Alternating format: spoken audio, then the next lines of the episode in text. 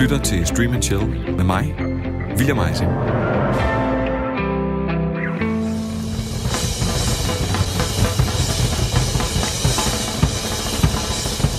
Prøv lige at tænke på, hvad de har tænkt dengang, da Damien Chazelle kom ind og pitchede Whiplash. Sagde han bare, at det her det er en film om en dreng, der går på en musikskole og gerne vil være vildt god til at spille trommer? Sagde han virkelig, at seerne vil tilbringe næsten to timer med de samme afbrudte trommerytmer, nærbilleder af trommer, stikkerne og bækkenerne? Eller hvad med Joel og Ethan Coen? Hvad sagde de, at de ville lave The Big Lebowski? En film om en mand, Jeff, The Dude Lebowski, som bare driver gennem hele sit liv, spiller bowling og bliver forvekslet med en anden mand. Og på baggrund af det, ja, så vil han søge erstatning for sit tæppe. På den anden side, så var der heller ikke rigtig nogen, der råbte op øh, og sagde noget til George Lucas, Lawrence Kasdan og Philip Kaufman, da de skrev en film, hvor deres hovedperson faktisk ikke gjorde nogen forskel. Altså, han var der bare. Filmens handling ville være det samme, hvis han ikke havde været med overhovedet. Ja, prøv, det er selvfølgelig Indiana Jones, Raiders of the Lost Ark. Alle de her tre film kan synes simple. Ja, måske næsten lidt dumme, når jeg står her og koger dem ned. Men de har alle tre været kæmpestore filmoplevelser for mig personligt. Tænk, at jeg kunne gå så meget op i noget så dumt som jazztrummer, en White Russian eller en mand på jagt efter pagtens ark.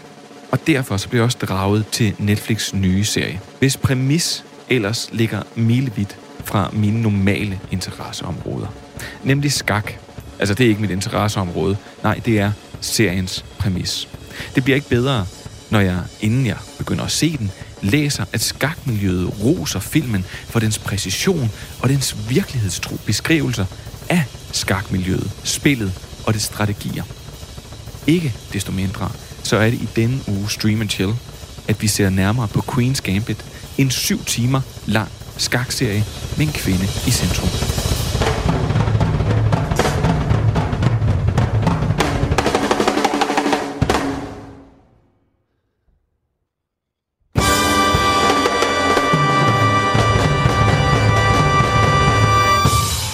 Altid en undskyldning for at spille musikken for Whiplash. Og med det, velkommen til Stream and Chill, din radiofoniske streaming guide. Og jeg vil egentlig lige starte med at sige tusind mange tak til alle jer, der kom til Stream and Chills live show. Det var virkelig fedt at se rigtige mennesker. Uh, så det gør vi faktisk helt sikkert den anden gang, det skal jeg nok love. Og har du endnu ikke lyttet til live showet, og hvordan at jeg lige MeToo'ede Amanda Collin, helt øh, ufrivilligt, så kan du finde det i dit podcast feed. Derudover så vil jeg gerne også lov til at sige tusind tak til alle jer, der indimellem, når I har en stille stund, skriver enten vrede, glade eller søde mails med enten ris, ros eller serietip. Det bliver jeg aldrig nogensinde træt af. Øh, og hvis du kunne tænke dig at gøre mere af det, ja, så foregår det på stream radio4.dk. Og nu til den her uges program. For bedre sent end aldrig. Til sidst i programmet, der vil der være en nekrolog til Sean Connery. Så har jeg fået et par lyttertips. Måske så tager vi bare et af dem i dag og gemmer det andet til næste uge. Og så sidder Mads Mikkelsen måske og glæder sig lidt over øh, den enes død, den andens brød. Mere om det senere. Først så vil jeg starte med at præsentere min gæst. Og altså ikke gæster, fordi lige nu så er der lidt noget med en manglende negativ test og så videre. Sådan er det. Så i dag, så vil jeg egentlig bare sige øh, velkommen til dig, Sofie K. Grud, kvinden, der skal sørge for fremtidens tv og film bliver helt fantastisk. Hvilket å og løfte. tak. Tak, tak. Og du er blevet helt færdig med dit store projekt. Ja, min afgangsfilm på Super 8. Hvordan blev den? Ja, altså, den er jo faktisk ikke klippet, så det er ikke helt, det er ikke helt rigtigt, at jeg er helt færdig. Men den er optaget, og jeg tror faktisk, det bliver rigtig godt. Og kan man se den på et eller andet tidspunkt? Man kan se den til Super 8, premieren i marts. Må jeg spørge, hvad den handler om? Hvis du siger skak, så er det, altså passer du rigtig godt ind i temaet. På måde lidt skak. De spiller det ikke, men det er sådan en parforholdsfilm. Er det rigtigt? Mm. Og det er dig, der har skrevet den? Det er mig, der har skrevet den. Nej, så er jeg sikker på, at den er god. Men prøv høre, hvis du virkelig er klar til at snakke skak, og måske også lidt en tv-serie, der handler om skak, nemlig The Queen's Gambit, så synes jeg, vi skal kaste os øh, direkte ud i det. Lad os gøre det. Altid. Yeah. Men are gonna come along and want to teach you things. Doesn't make them any smarter. You just let them blow by, and you go on ahead and do just what and how you feel like. Someday you're gonna be all alone, so you need to figure out how to take care of yourself. Tell the readers of life how it feels and to be a girl among all those men. I don't mind it. Chess isn't always competitive. Chess can also be beautiful. You're an orphan, Beth. I'm fine being alone. I feel safe in an entire world of just 64 squares. How creativity and psychosis often go hand in hand. Or for that matter, genius and madness. There's no player in the world as gifted as you are. There is one player that scares me. Who? The Russian. Don't make me over. Now I do anything for you. Don't make me over. Now you know how I adore you. Beth Harmon mister begge sine forældre og henvises til at vokse op på et børnehjem. Beth er en stille og voldsomt introvert lille pige med rødt hår, og hun har svært ved at finde sig til rette. Men en dag, da hun skal i kælderen, ser hun Mr. Scheibo, børnehjemmets pedel, sidde og spille skak med sig selv. Og fra dag af er Beths verden sort-hvid og består af 64 felter. Don't make me over.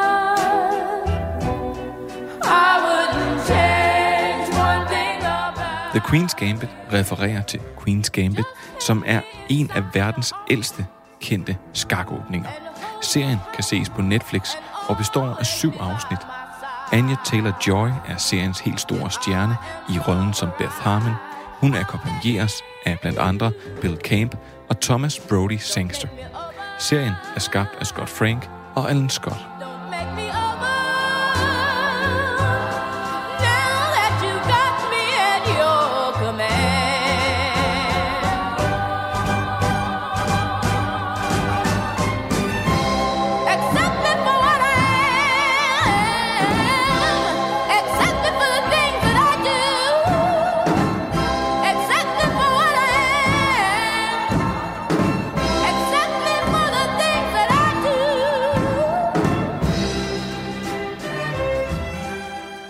Sofie, noget så nørdet som skak.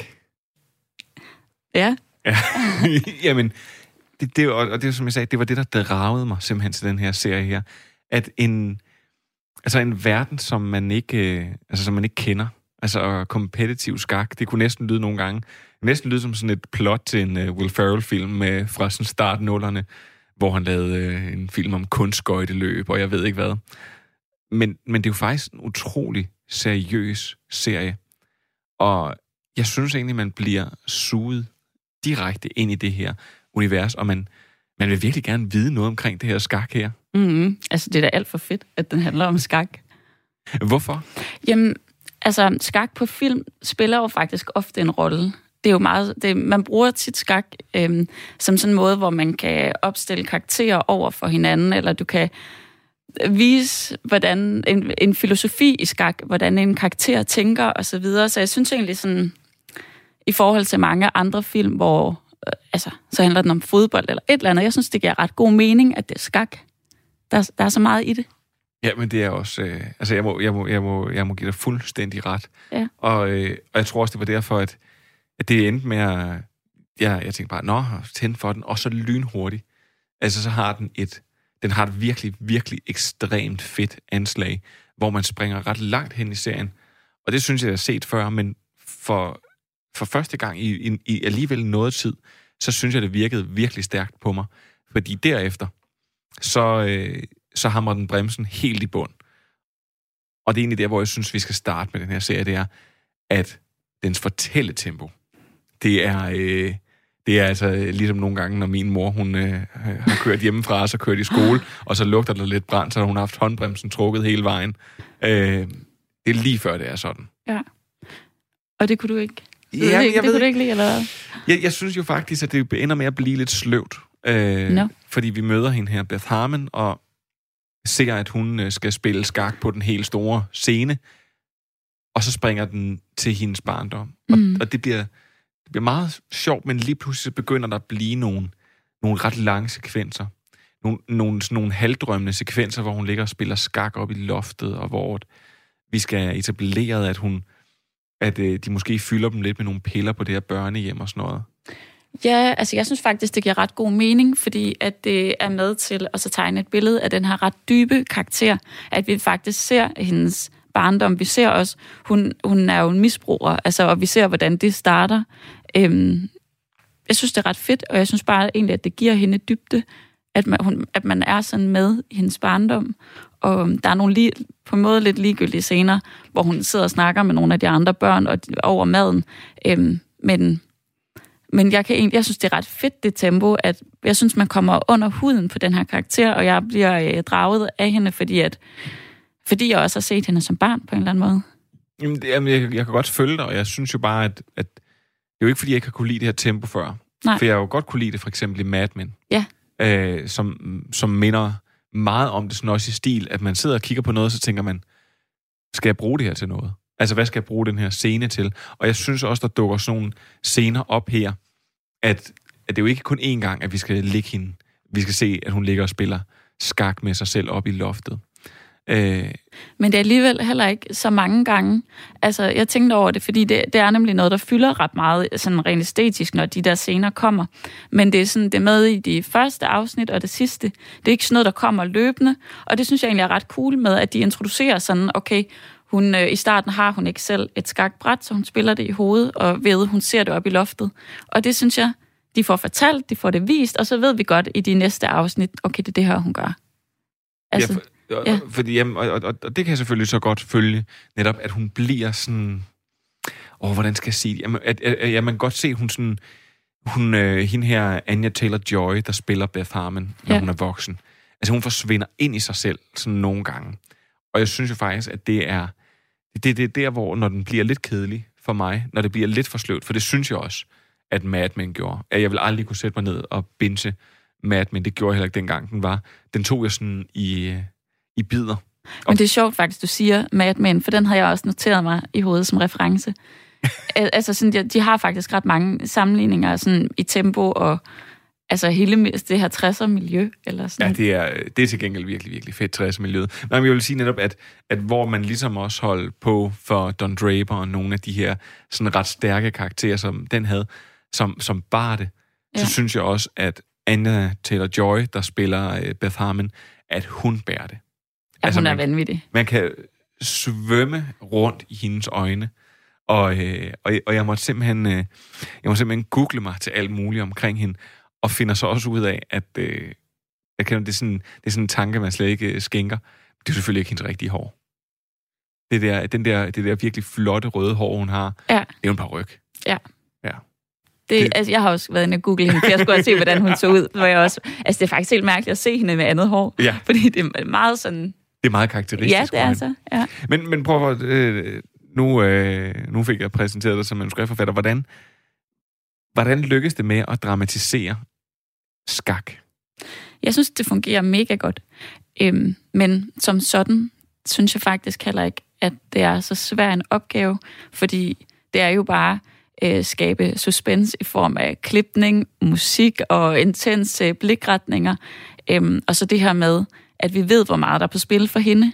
Altså, skak som sådan fylder skakken jo ikke det hele. Det, det som det jo rigtig handler om, er hele arenaen udenom, og hvordan det er, altså, det er jo hendes livsstrøm. Og at se et andet menneskes livsstrøm er jo fedt. Ja, men jeg synes faktisk, at hvis der er en, en ting, som, som jeg vil sådan bringe frem, øh, bringe frem i forhold til det der skak, så er det sådan, nogle, sådan nogle ting, som jeg aldrig rigtig har skænket en tanke. At, at når du spiller skak, så spiller du efter bestemte strategier. Mm. Du spiller efter sådan nogle helt faste mønstre, og hvis du er rigtig god, så øh, skifter du strategi et par gange i løbet af spillet, for så at fange den anden. Ja. Og det handler om matematik, og det er også derfor, at, at skakspillere er så gode til alt muligt. Det er fordi, de kan, altså, de kan bruges, man har brugt dem jo, sådan historisk har man brugt dem, strategiske krige og sådan noget, fordi at de tænker på alle de andre træk, og de tænker så mange træk frem. Ja. Øh, og sådan noget med, at hun sidder og fortæller, at altså, du taber det her spil om syv træk. Ja. Og så rykker de en eller anden brik. Okay, nu gjorde du lige til tre. Ja. Øhm, det, det synes jeg var en nørdet viden, som, som, som den her serie ikke havde været... Øh, altså, den havde ikke været lige så god, hvis de ikke havde haft det med. De ikke været, det havde ikke været lige så godt, hvis de ikke havde haft lagt det lag på. Men det er fordi, de lagt på. Ja. Og alle de bøger, hun skal sidde og tæske igennem, og alle de der mærkelige strategier. Jamen, ja, jeg synes bare, altså sådan generelt, at, øh, at, det er, at det er meget nemmere at interessere sig for noget, når man ser en film om det faktisk, end bare interessere sig for det, fordi det bliver serveret så lækkert. Altså, jeg kunne heller aldrig finde på at sidde og se Le Mans, men jeg synes jo, Le Mans-filmen, Le Mans 66, var fed. Ja, hvor god var den ikke lige? Jamen altså, og der, der kan jeg godt gå op i, hvem der vinder, og altså, det, jeg, jeg synes bare, det er nemmere at dramatisere det på en eller anden måde. Øhm, men du har ret i, at noget af det, der også gør, at man synes, at skakken bliver fed, det er jo, fordi man får noget viden om det. Man får øh, at vide, at hun skal læse de her bøger. Jeg har det ligesom dig, jeg vidste heller ikke, at, at, at, der, var, at, der var, nej, at man sådan kunne på den måde kunne, bare kunne lære strategierne. Jeg, jeg synes faktisk også, at de for, formår, at det til et punkt, hvor det vil øh, blive, øh, måske sådan blive lidt uinteressant. Så blandt andet, så en af de første, hun møder, det er jo øh, Harry Milling, af ham, der spiller, øh, hvad er det, Dudley Dursley yes. i. Harry Potter, øh, som så spiller skak-spilleren Harry Beltic, Ja. øh, som, som er sådan den første sådan lidt karakter, hun møder. Og jeg synes egentlig, det er noget, de har gjort godt i det her, det er, at hun møder nogen, altså øh, hun møder nogle mennesker, som er nogle karakterer, Ja. nogle tvillinger, som, som bare hæpper på hende på en eller anden måde, som, men som også er skakspiller. Hun får sådan en helt, en hel gruppe af mennesker, og så skal hun også møde Altså, der var jeg, det, det var jeg lige ved, det blev lidt for komisk. Jeg synes, de redder den, da hun møder en, der nærmest er sådan, spiller outlaw-skak. Ja, ja det er sådan cowboy skak player. Ja, lige præcis. Yeah. Ja, det er ret tosset. Men altså, men det ender alligevel med at fungere. ja, det gør det jo. Øhm, generelt så synes jeg faktisk, at de andre karakterer i filmen, som du også siger, de fungerer også ret godt. Jeg er også ret vild med sådan, øhm, hun får en adoptivmor.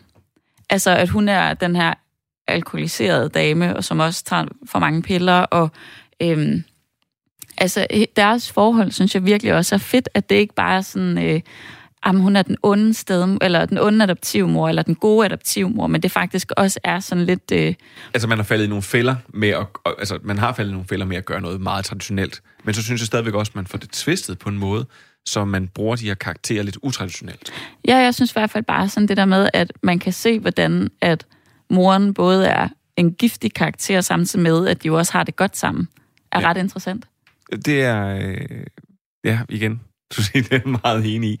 Øh, jeg vil faktisk også sige, at jeg synes, det er en... Der, der var en ting, og det er sådan, det er sådan mit øh, eneste arbejde det var, at jeg læste, at den her serie skulle have været på seks afsnit oprindeligt. Ja. Men så ændrede de det. Mm. Øh, fordi der var så meget godt materiale, og historien var så god. Og jeg var alligevel sådan... Kunne, kunne man måske have undværet et, et enkelt afsnit? Der var, gik der alligevel lidt for meget Netflix i den. Men alligevel så vil jeg så rose Netflix for at sige, jeg er rigtig, rigtig glad for, at det her det ikke ligger op til en toer, eller en treer, eller en fire. At man laver for en gang skyld en rigtig stærk lukket fortælling. Ja. Det synes jeg efterhånden, jeg har savnet. Ja, men det kan jeg også godt følge dig i. Altså man kan sige, som sådan synes jeg faktisk, at karakteren her ville have været interessant nok at følge. Sådan, hvad skal hun efter? Nu har, nu har hun nået hendes drøm. Hun er nogen af 20. Du rækker fingrene. Jeg siger, du skal lade være med at fortælle alt for meget om serien. Det er det, du siger. Men, Ah.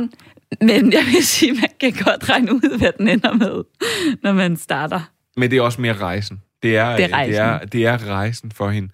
Og, øh, men, og, og, det, og, det, og det vil jeg også sige, det synes jeg egentlig er, er ret interessant. Men jeg Ja. tror ikke, du har ødelagt noget der. jeg øh, jeg fik stoppet dig i tide. Ja, forhåbentlig.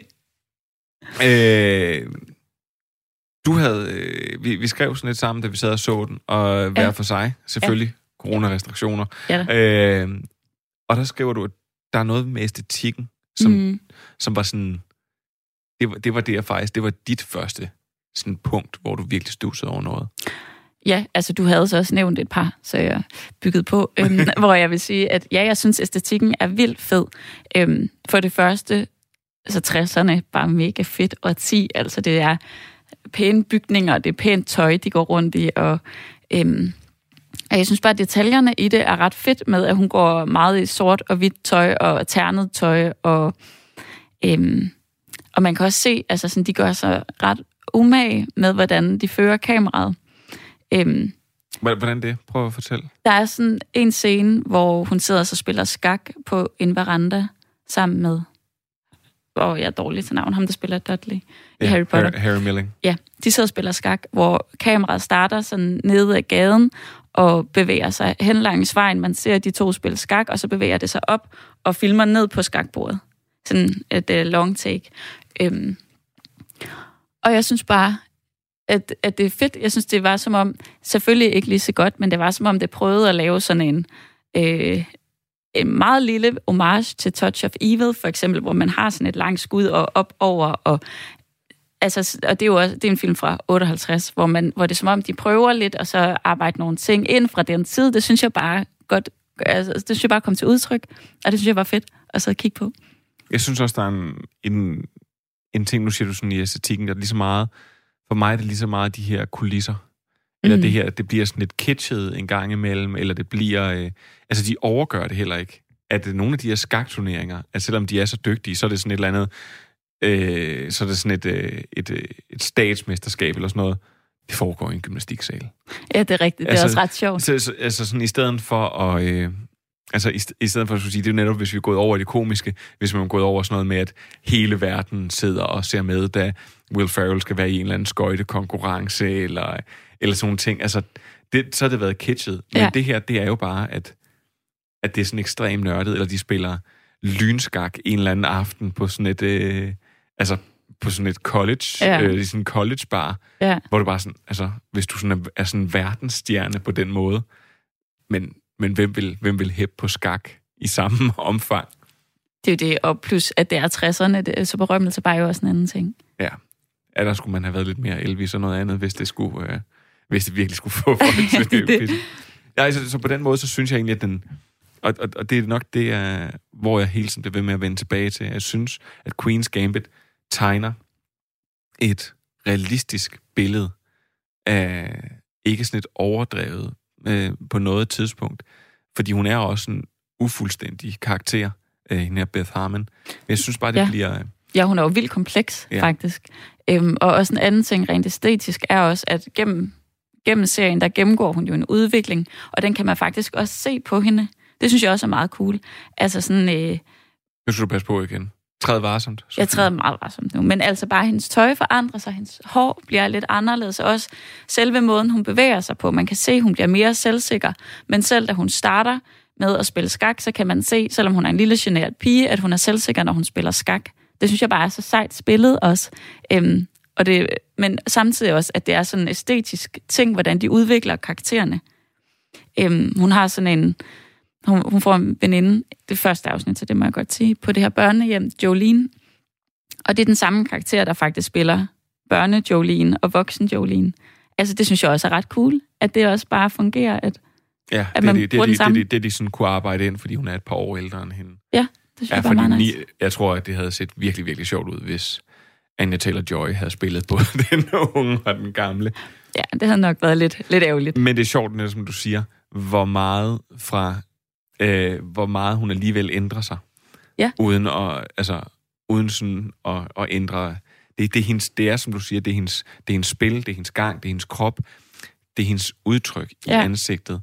Øhm, og det er, jeg synes, hun har en, en ret vild, flippet måde at være, sådan at være ligegyldig på en eller anden måde. Altså hun forstår ikke, hun forstår ikke reglerne, sådan noget med, at du skal samle point for at vinde, og du skal vinde et antal skakkampe, du skal vinde et eller andet. Men det, det, det sætter hun sig ikke så meget op i. Hun interesserer sig bare for, jamen, hvordan gør jeg det her, hvordan gør jeg det her? Og da de fortæller, at man kan blive grandmaster, Mm. hvad? Ja. Altså, og det er sådan ret langt henne. Så jeg synes, der er, der er mange sådan ting, hvor den er drevet netop af noget helt andet. Ja, og så tror jeg faktisk også, jeg synes, det er sådan, det er jo meget alt det udenom os. Altså, at den handler, om, ja, den handler jo også om misbrug, og den handler om at, at finde sin plads i tilværelsen. Det synes jeg er fine og fede tematikker. Men ved du hvad, så synes jeg, det, lad det være det. Jeg synes, vi skal finde ud af, hvem der vil blive rigtig glad for Queen's Gambit. Eller, som min, øh, som min chef kommer og sagde til mig, hvornår skal I have dronningens gambit med? Ja. Det her er Radio 4, hvor du lytter til Stream and Chill, programmet, der giver dig det nyeste inden for tv- og serieverdenen. Du kan altid finde os på diverse podcasttjenester og på Radio 4's hjemmeside og app. Hvem vil blive rigtig, rigtig glad for øh, The Queen's Gambit? Jamen, som vi allerede har været inde på, så synes jeg faktisk, at den øh, fortællemæssigt ligger sig lidt op af Mad Men. Så det er meget folk, der måske sådan, synes, det er fedt at se de her serier, hvor der er noget spænding, der er noget feel good, der er noget øh, tydelig 60'er æstetik, man kan sidde og falde lidt hen i. Øhm, ja, så hvis du var glad for Mad Men, så ville du også kunne lide den her. Og så synes jeg faktisk, at den har også sådan feministisk twist, hvis man er til det. Altså, hun er jo en power, power woman, der også, jeg synes også, hun har nogle ret seje observationer med sådan, ja, at, Jeg nikker. Det, Ja. det, kan, det, det er altid skiller jeg andre ud over i radioen. ja, jamen, ja så, så sådan en, hvis du er til en fed feministisk karakter, eller, ja, eller Mad Men. Ja, og jeg vil, jeg vil igen helt ret og sige, det, det synes jeg også rigtigt, men jeg synes også faktisk, at, man, at den her serie jo er en miniserie, så jeg synes godt, man kan tillade sig at udfordre sig selv med den. Øh, netop, at man ikke behøver at investere sig i netop sådan noget som Mad Men, der bare strækker sig over flere sæsoner. Mm. Det her, det er syv afsnit, seks og en halv time. Det eneste, jeg bare vil sige med den her, det er, lad være med at binge den. Fordi det ødelagde faktisk lidt oplevelsen for mig. Det er derfor, jeg tror, jeg også blev sådan en lille bitte smule loren ved den. Fordi Ja. jeg satte mig ned, og den tager seks og en halv time at se, og jeg tror, at jeg brugt 6 timer og 45 minutter, fordi der var lige et, et sekund, hvor jeg var ude og lige at tisse, og så hentede jeg en mad. Og så satte jeg mig ind, og så så jeg den færdig. Og det ødelagde det faktisk lidt for mig, for jeg synes, at så bliver det der, det er nok der, hvor jeg synes, at fortælletempoet så bliver for langsomt, fordi man er sådan lidt, ja, det er fint. Kom Ja. ja. videre. Der tror jeg faktisk, at det vil fungere bedre, hvis man, hvis man måske bare deler den ud over et par aftener. Det gjorde min kone, hun var meget begejstret. Jeg vil også sige, et fif måske lade være med nogensinde at se en serie på den måde, at du bare ser samtlige afsnit i streg. Det kan man vurdere, Jamen, om man har lyst til. Det er jo, øh, det er jo min ting. Ja, okay. Det synes jeg i hvert fald lyder voldsomt. Men jeg vil faktisk godt medgive, at den kunne godt lide... Altså, jeg synes, den har været vildt fed, og jeg var glad for, at den var syv afsnit, fordi at fordi jeg synes, den var fed. Men jeg kan godt føle, at der kunne godt lige være et afsnit i midten, man lige rev, rev ud. Fordi det, jeg nåede også lige på et tidspunkt at tænke, øhm, skal, okay, hvad kan der ske af nyt skakmæssigt nu? Men altså, Men, der Men- kunne ske nye ting. Men, ja, jeg, det, det kunne der nemlig så, så de, så de hiver den op igen. men det er det en af dem, jeg synes falder lidt i kategorien, at alle skal prøve den. Øh, og jeg synes, at, øh, at der er øh, familier, der måske nogle gange sidder og streamer alt muligt hver for sig, som burde tage og sætte sig ned og se det her sammen. Og, øh, og så vil de blive rigtig glade for det. Jeg tror, at nogen ville godt kunne tænke, at den var lidt for fløde. Ja.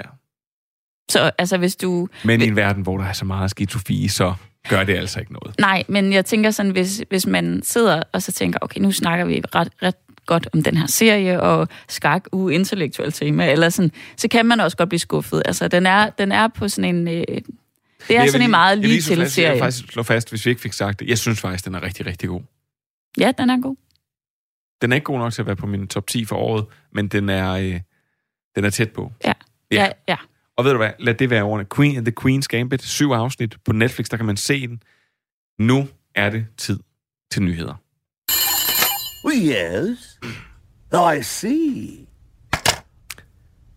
News, everyone. Ja, og I får lige et par hurtige til at starte med, for selvom HBO har sagt, at det er slut efter, den her, efter en sæson af The Outsider, så er der måske et lille håb, fordi flere networks og streamingplatforme lige nu går og overvejer, om de skal overtage serien og lave en sæson 2. Og så er Darren Stars absolut frygtelige Emily in Paris blevet fornyet med en sæson 2 på Netflix. Ja, det må du godt grine af, fordi den er virkelig frygtelig. Øh, og så kan man glæde sig, hvis man er en stor fan af Castlevania. Det er jeg blandt andet selv. Den meget roste Netflix-serie får, øh, får nemlig fra Dark Horse Books. Øh, de har besluttet sig at udsende en bog med alt artworket og alt arbejdet for den her flotte animationsserie. Den kommer i 2021. Sjovt nok det samme tidspunkt, som sæson 4 af Castlevania også kommer. Og så er der en spændende nyhed. Det er nemlig, at David Fincher, manden bag Mindhunter, øh, serien som desværre lige nu er lagt på is, har underskrevet en fireårig exclusive deal med Netflix. Og det skal du se lidt ligesom om, at øh, Fincher og Netflix nu er kærester, og ikke rigtig ser andre ved siden af. Allerede til december vil Finchers nye film Mank få premiere på Netflix. Den kommer vi også til at have med her i Stream and Chill. Men der vil altså også komme flere projekter til. Og Fincher har godt nok ikke vil sige noget, men der er flere, der ser det her som et lille håb for, at Mindhunter ikke er helt død endnu. Det virker det til gengæld til, at Johnny Depps karriere, den er. Disney har klippet alle bånd med Johnny efter de seneste mange års ballade, og særligt også den retssag, der lige har kørt, hvor det kom frem, at Johnny Depp brugte 200.000 om ugen på sprut, og at han også købte en altså har nærmest hamstrede stoffer. Øh, og det betyder, at der så ikke nogen uh, Captain Jack Sparrow. Og nu har Warner Brothers så gjort det samme. Så derved så vil Johnny Depp ikke vende tilbage som Gellert Grindelwald i Fantastic Beasts, Fantastic Beast 3. Det er godt nok svært at sige. Og det betyder, at den rolle, den overtages af en anden. Og her har Warner simpelthen udset sig Mads Mikkelsen, der skulle være den absolut største favorit til rollen. Og det er jo godt. Det er mm. den danske vinkel. Og det er rigtig gode nyheder, og dermed også et rigtig godt sted at slutte ugens nyheder af. Det her er Radio 4, hvor du lytter til Stream and Chill, programmet, der giver dig det nyeste inden for tv- og serieverdenen. Du kan altid finde os på diverse podcasttjenester og på Radio 4's hjemmeside og app. Ja, så hostede jeg også lige lidt, det kom med. Prøv at høre, vi skal til rigtig gode anbefalinger, og jeg synes, at du skal have lov til at starte. Det vil jeg gerne. Jeg har øhm, en dokumentarfilm med, der ligger på Netflix. Hvor eksotisk. Ja, det er lidt eksotisk. Og intellektuelt også. Øhm, Eller hvad? ikke, ikke nødvendigvis. Okay. Den, altså, den er heller ikke helt dum. Den hedder Three Identical Strangers. Har du hørt om den? Jeg har faktisk godt hørt lidt. Ja, altså den handler om, øhm, den lægger sådan ud med, at der er en fyr, der hedder Robert, der starter på college, og da han kommer, så alle bare, øh, altså de taler bare til ham, som om de kender ham, og sådan varme velkomster, og han synes, det er ret fed start, at alle er så søde, indtil der er en, der kalder ham for Eddie. Og det går så op for ham, at de tror alle sammen, han er en anden. Og så kommer en af Eddies gode venner og sådan, er du tilfældigvis øh, adopteret, og har du tilfældigvis fødselsdag den her dato? Og det er han, og det har han. Øhm, og han er så venner med, med Eddie, og de øh, kommer i kontakt, og der bliver lavet nogle artikler om, sådan, åh, tvillinger har fundet hinanden. Det er der så en tredje dreng, der læser, David. Øhm, og han læser så den her artikel, og de bliver bare en trio uden lige. Øhm, de bliver vildt berømte og er med i diverse talkshows. Og Altså, nu er du ikke i gang med at, sådan, at spoile det hele eller noget? Vi, Nej, vi er slet det- ikke det- kommet i gang endnu, det her det er starten. Altså, den handler om, at de her tre drenge, de så øh, finder hinanden. Alt er fryd og gram, gamme. De er i forskellige talkshows, hvor de bare sidder og siger ting oven i hinanden. Øhm, man tænker, jeg spoiler, fordi man tror, det er det her, den handler om. Men som det er med, øh, med en god øh, dokumentar, så sker der jo ting, der gør, at det handler om noget andet. Og det gør det også med den her. Og den er meget, det er meget en øh, arv- og miljøserie, vil jeg sige. Så vil jeg ikke spoil mere. Så vil du ikke spoile mere. Altså, det her det er kun lige introen. Det er det, den, det, altså, titlen lægger også op til, at det er det, den ja, handler ja, om. selvfølgelig. Ja. Det, jeg, jeg tænkte godt. Altså, allerede Jeg- der, da du sagde, at han møder en, så tænkte jeg, og så kommer der en til. Ja. Det giver titlen lidt væk. Ja, jeg er meget opmærksom på lige nu, er jeg ikke kommer til at afsløre noget. Det lyder, den lyder ret flippet. Ja, flippet, det ved jeg ikke, om jeg synes, Jamen, jeg synes bare, det er sådan en... Det er, sådan, det er nogle af de der historier der, hvor man bare tænker...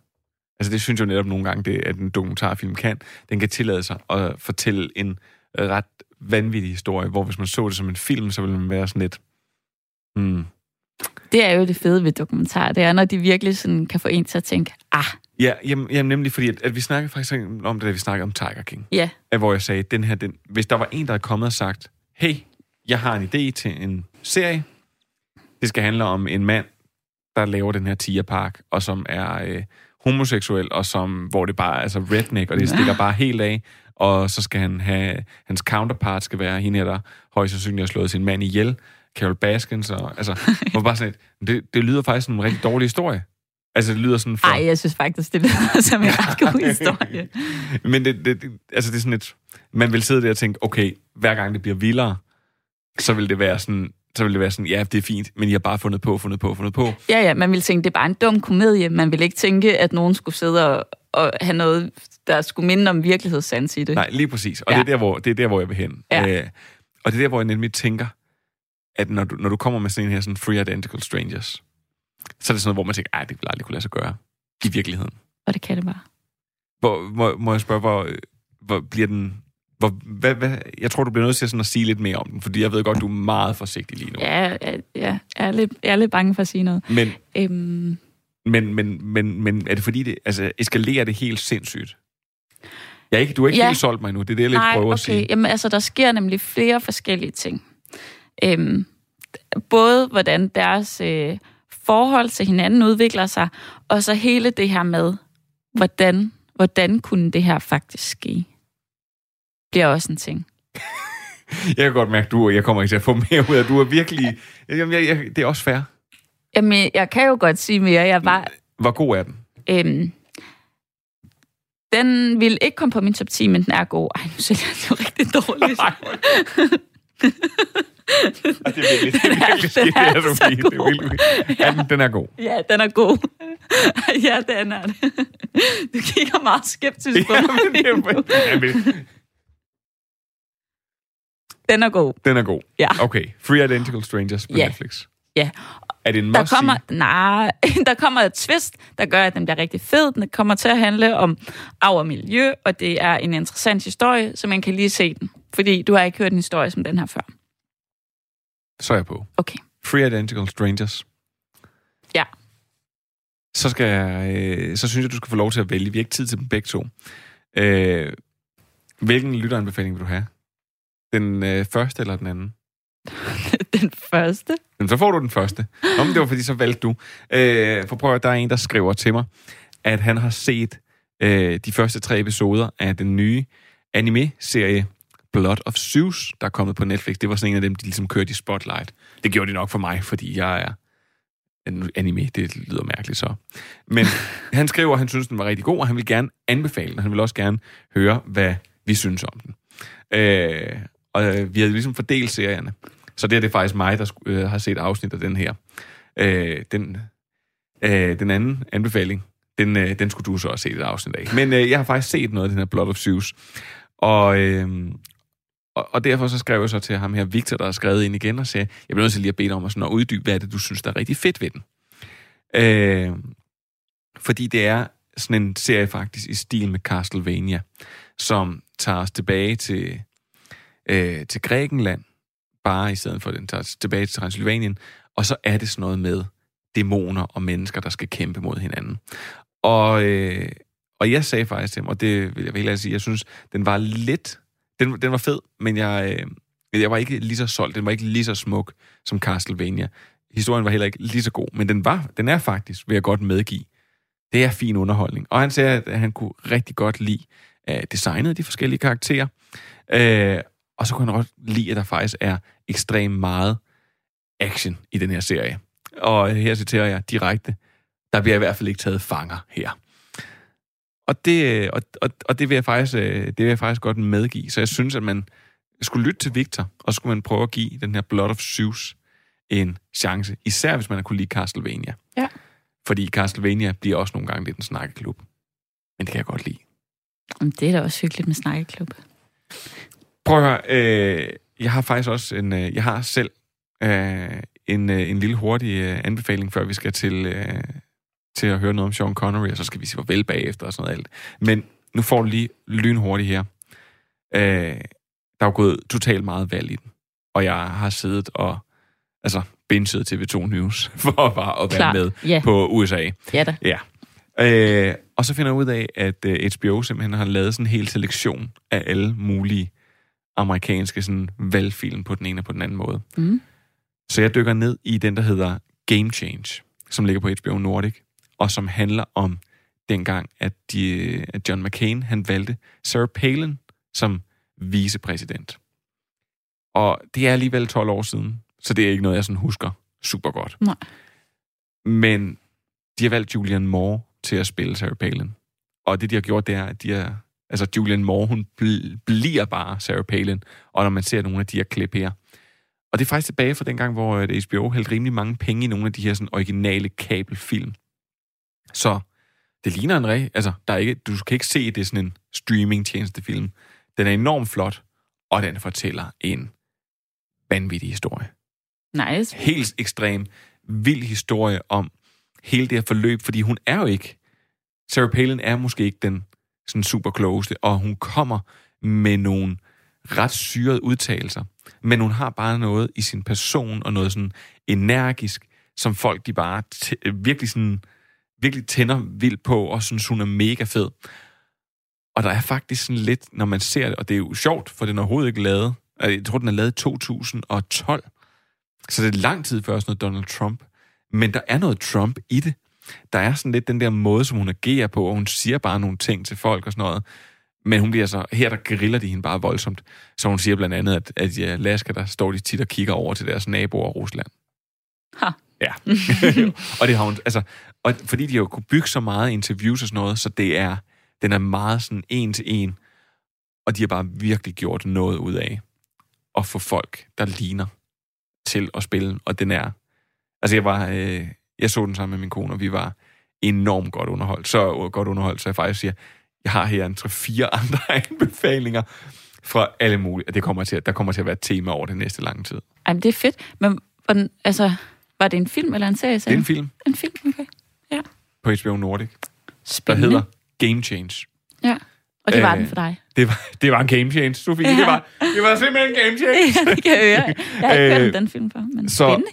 Free Identical Strangers, The Blood of Zeus, øh, ja, øh, på Netflix, der kan man også se The Blood of Zeus, og så skal man gå på HBO Nordic og se Game Change. Ja. Jeg vil faktisk også sige, at man skal se den, der hedder All the Way, som handler om Lyndon B. Johnson, hvor Brian Cran- Cranston har spillet Lyndon B. Johnson. Jeg kunne også, der kunne jeg virkelig fortælle meget om den. Der er så mange gode politiske film derinde. Altså, Ja, men det, det er jo også et godt tema. Det er et godt tema. Ja, det er det. det er alt for godt. Og Ja. jeg, jeg har faktisk to til hernede. Dem gemmer jeg, til har en det. gemmer jeg til en anden gang, ja. Prøv at høre.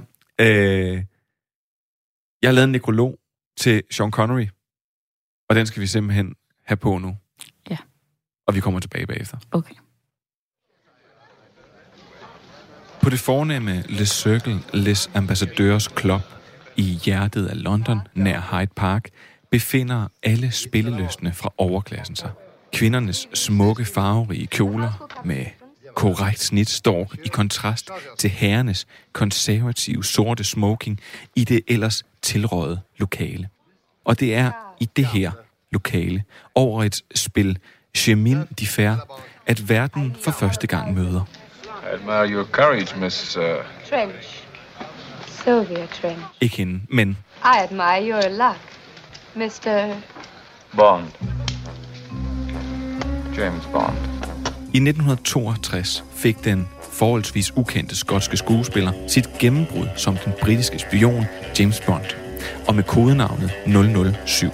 En rolle, der vil definere hans karriere og give ham evigt liv i filmhistorien. Dr. No var den første James Bond, og derefter fulgt From Russia with Love, Goldfinger, Thunderball, You Only Live Twice og den sidste Diamonds Are Forever. Og derefter, ja, så forlod Sean Connery Bond-karakteren med ordene Never Again. Men i 1983 blev Connery overtalt til en sidste gang at trække i smokingen og redde verden, da han igen indtog filmlæret som James Bond i Never Say Never Again.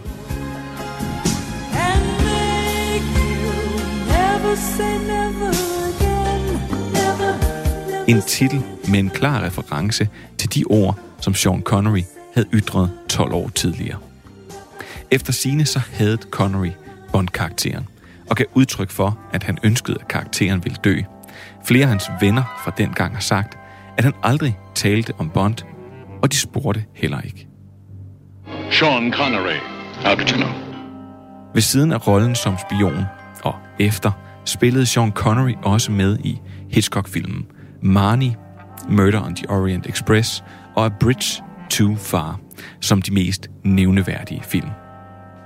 Da han vendte tilbage til rollen som Bond i Never Say Never Again, brækkede han rent faktisk sit håndled i kamptræning med Steven Seagal og blev så vred på studiet, at han derefter tog to års pause fra helt at lave film, og faktisk for en periode helt kvittede de amerikanske studier. You know, the principle is it's defense, so it's a pyramid, and I got a bit flash, and I did that, and he broke my wrist. Og dermed var der stille for Sean Connery i en tid. Indtil at han i 1986 vendte tilbage med den, jeg hold nu fast, italiensk, tyske, franske film The Name of the Rose, hvor han brillerede og blev belønnet med en BAFTA for bedste skuespiller.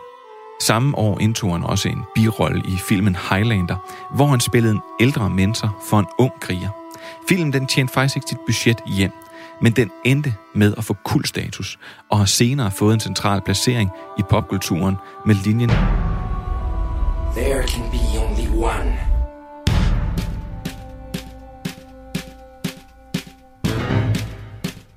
I 1987 kommer vi så til et af mine absolut Sean Connery højdepunkter. I Brian De Palma-klassikeren The Untouchables spiller Sean Connery nemlig beatkoppen Jim Malone, som hjælper Elliot Ness, der bliver spillet af Kevin Costner, med at fange gangsteren over alle gangstere, Al Capone. You said you wanted to know how to get Capone. Do you really want to get him? You see what I'm saying? What are you prepared to do? Everything within the law. And then what are you prepared to do? If you open the ball on these people, Mr. Nash, you must be prepared to go all the way. Because they won't give up the fight until one of you is dead. I want to get Capone. I don't know how to get him. Want to get Capone? Here's how you get him. He pulls a knife, you pull a gun. He sends one of yours to the hospital, you send one of his to the morgue. That's the Chicago way. That's how you get Capone.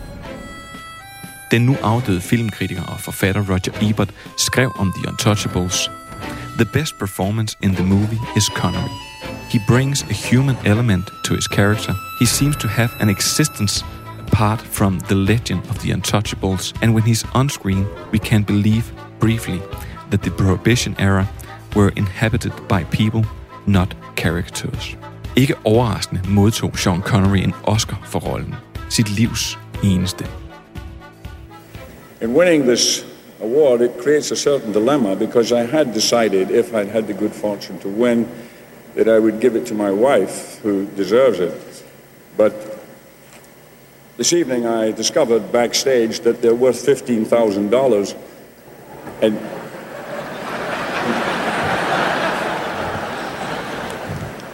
now I'm not so sure. Sherry, I'm only kidding. It's yours. Og fra et personligt højdepunkt til et andet.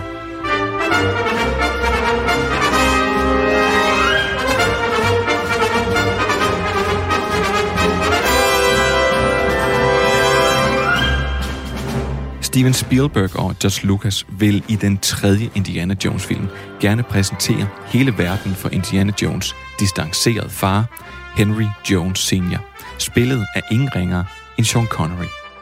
Junior? Yes, sir. It is you, Junior. Don't call me that, please. Og for en mand op i årene, så bragte han energi, morskab og godt skuespil, og gav Harrison Ford i filmens titelrolle Kamp til stregen. Samme Ford fortalte i forbindelse med filmen, at Connery faktisk havde hjulpet George Lucas flere gange med manus og for at få karakteren helt på plads. Om det er Connerys input, eller om det er George Lucas påfund, det ved jeg ikke. Men jeg håber lidt inderligt, at det er Sean Connery, der kom på grunden til, at Indiana Jones hedder Indiana Jones. And what did you find, Junior? Junior? Dad? Geez, what does it always mean, this, this Junior? That's his name. Henry Jones Jr. Like Indiana. We named the dog Indiana.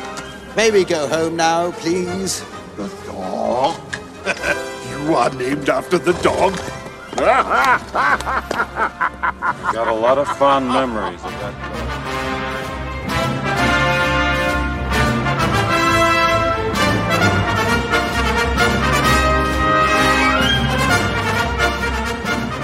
Efter de her to perler fulgte filmen The Hunt for Red October, The Russia House, The Rock, men samtidig også en lang række flops som First Night, Just Cause og The Avengers fra 1998. I sin karrieres absolute efterår kommer den sidste af mine personlige favoritter.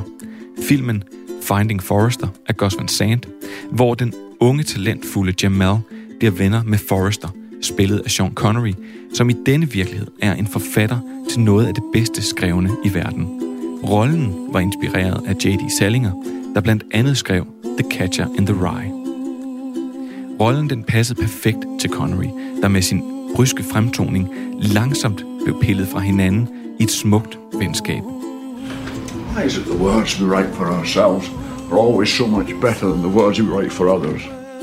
Og film, det kunne faktisk have været et utroligt smukt punktum for en lang karriere. Men det kommer vi til.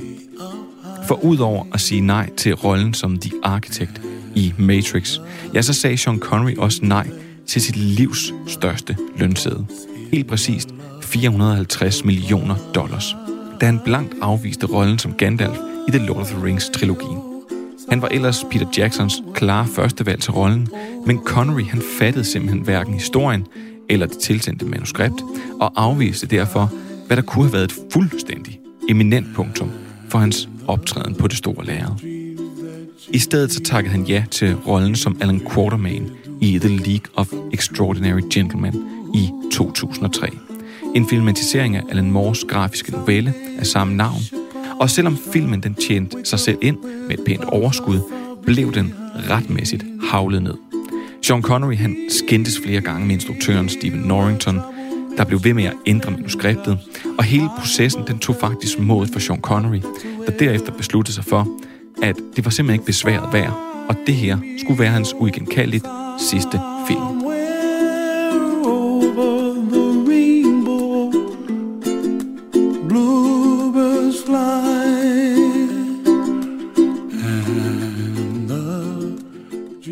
Han var et enormt navn i popkulturen kvæg sine mange roller i store film. Og der er faktisk også spundet et hav af parodier og efterligninger. Min helt klare favorit er Daryl Hammond, der var en del af Saturday Night Live, og i en årrække agerede Sean Connery, når sketchen Celebrity Jeopardy løb over skærmen. Med den punchline, at Connery simpelthen havde verden, Alex Trebek, og gjorde alt, hvad han kunne for at drille ham. Our final contestant on Celebrity Rock and Roll Jeopardy, Sean Connery.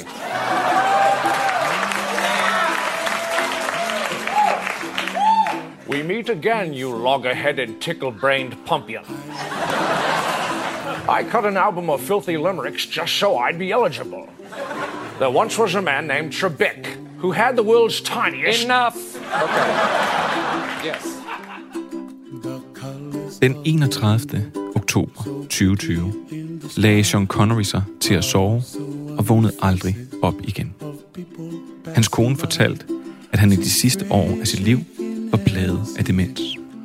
Skuespilleren Michael Caine var en livslang ven af Connery og sagde i den forbindelse, at han var en fantastisk stjerne, en brilliant skuespiller og en vidunderlig ven. Sean Connery har givet mig mange store filmøjeblikke, og jeg vil altid huske ham som Indiana Jones far.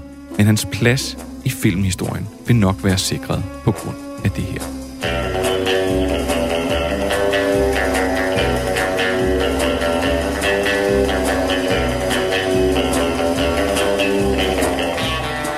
Således opmundret og nedtrykt på øh, en og samme tid, Sofie. Øh, og det er egentlig også øh, slutningen for øh, Stream and Chill i dag. Øh, jeg vil bare sige uh, tusind tak, fordi du gad at være med. Det var hyggeligt at være med. Ja, Altid vi ses jo, når vi skal snakke om top 10'er. Der ved vi i hvert fald, at uh, der er nogle ting, der ikke er med på, så det har vi Ja. fået nævnt i dag. Ja. Jeg vil bare sige, at man... Vi ses også før. Vi ses også før, faktisk, ja. Øh, Jeg vil bare sige, at man altid kan finde Stream and Chill på diverse podcasttjenester på Radio 4's hjemmeside og app, og hos vores venner fra Vi Elsker Serier. Og så er der egentlig ikke rigtig så meget andet at sige, end at øh, vi lyttes ved, og jeg vil give de sidste ord til Jean-Luc Picard. You know, back when I was in the academy, we would follow every toast with a song.